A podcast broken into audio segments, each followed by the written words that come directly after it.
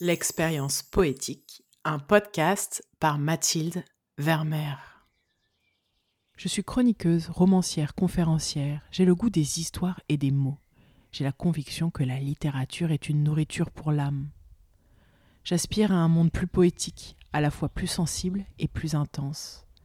Un monde qui laisse de la place à l'émerveillement. Un monde qui accueille les émotions dans toute leur puissance. Un monde qui donne droit aux sentiments dans toute leur ardeur. Ce podcast poétique est ma contribution au réenchantement de nos existences. Grâce aux textes des poètes et poétesses que j'adore, grâce à leurs phrases qui passent par ma voix, j'agis pour faire naître cette réalité à laquelle j'aspire. C'est ma manière de diffuser un peu de magie dans vos oreilles. Cette semaine, je vous propose la lecture de deux poèmes écrits par Pablo Neruda. L'un est à retrouver dans le recueil La centaine d'amour et l'autre dans le recueil Chant général. Tous deux sont traduits de l'espagnol et tous deux sont publiés chez Poésie Gallimard. Pablo Neruda est né en 1904 au Chili et dans sa vie il sera tour à tour voyageur, diplomate, homme politique et poète. Il reçoit en 1971 le prix Nobel de littérature pour toute son œuvre. D'engagement, proche des plus démunis, sa poésie me touche pour son grand sens de l'humanité, de la fraternité, de la solidarité. Il me touche aussi pour sa grande histoire d'amour qu'il vit avec une femme, une dénommée Mathilde. Et maintenant, fermez les yeux, laissez glisser en vous ces quelques phrases poétiques. Mon amour, avant de t'aimer, je n'avais rien. J'hésitais à travers les choses et les rues. Rien ne parlait pour moi et rien n'avait de nom.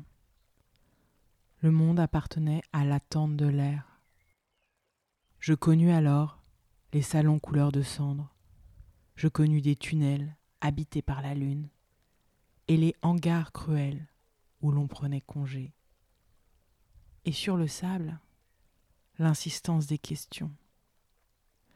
Tout n'était plus que vide, et que mort et silence, chute dans l'abandon, et tout était déchu, inaliénablement, tout était aliéné, tout appartenait aux autres et à personne, jusqu'à ce que ta beauté et ta pauvreté ne donnent cet automne empli de leurs cadeaux.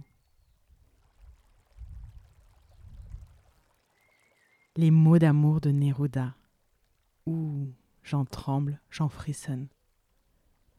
Écoutez encore un autre texte, une autre énergie. Je prends congé, je rentre, chez moi dans mes rêves, je retourne en Patagonie, où le vent frappe les étables, où l'océan disperse la glace. Je ne suis qu'un poète et je vous aime tous. Je vais errant par le monde que j'aime. Dans ma patrie, on emprisonne les mineurs et le soldat commande au juge. Mais j'aime, moi, jusqu'aux racines de mon petit pays si froid. Si je devais mourir sans foi, c'est là que je voudrais mourir. Et si je devais naître sans foi, c'est là aussi que je veux naître près de l'araucaria sauvage, des bourrasques du vent du sud et des cloches depuis peu acquises. Qu'aucun de vous ne pense à moi. Pensons plutôt à toute la terre. Frappons amoureusement sur la table. Je ne veux pas revoir le sang imbiber le pain, les haricots noirs, la musique. Je veux que vienne avec moi le mineur, la fillette, l'avocat, le marin et le fabricant de poupées, que nous allions au cinéma, que nous sortions boire le plus rouge des vins. Je ne suis rien venu résoudre. Je suis venu ici chanter. Je suis venu afin que tu chantes avec moi. Je vais répéter ces dernières phrases parce que j'aimerais tant les avoir écrite, parce qu'il dit si bien le rôle du poète. Je ne suis rien venu résoudre. Je suis venu ici chanter. Je suis venu afin que tu chantes avec moi. Je vous invite à réécouter ces textes. Pas besoin d'analyse, pas besoin de comprendre, de décortiquer. Sentez.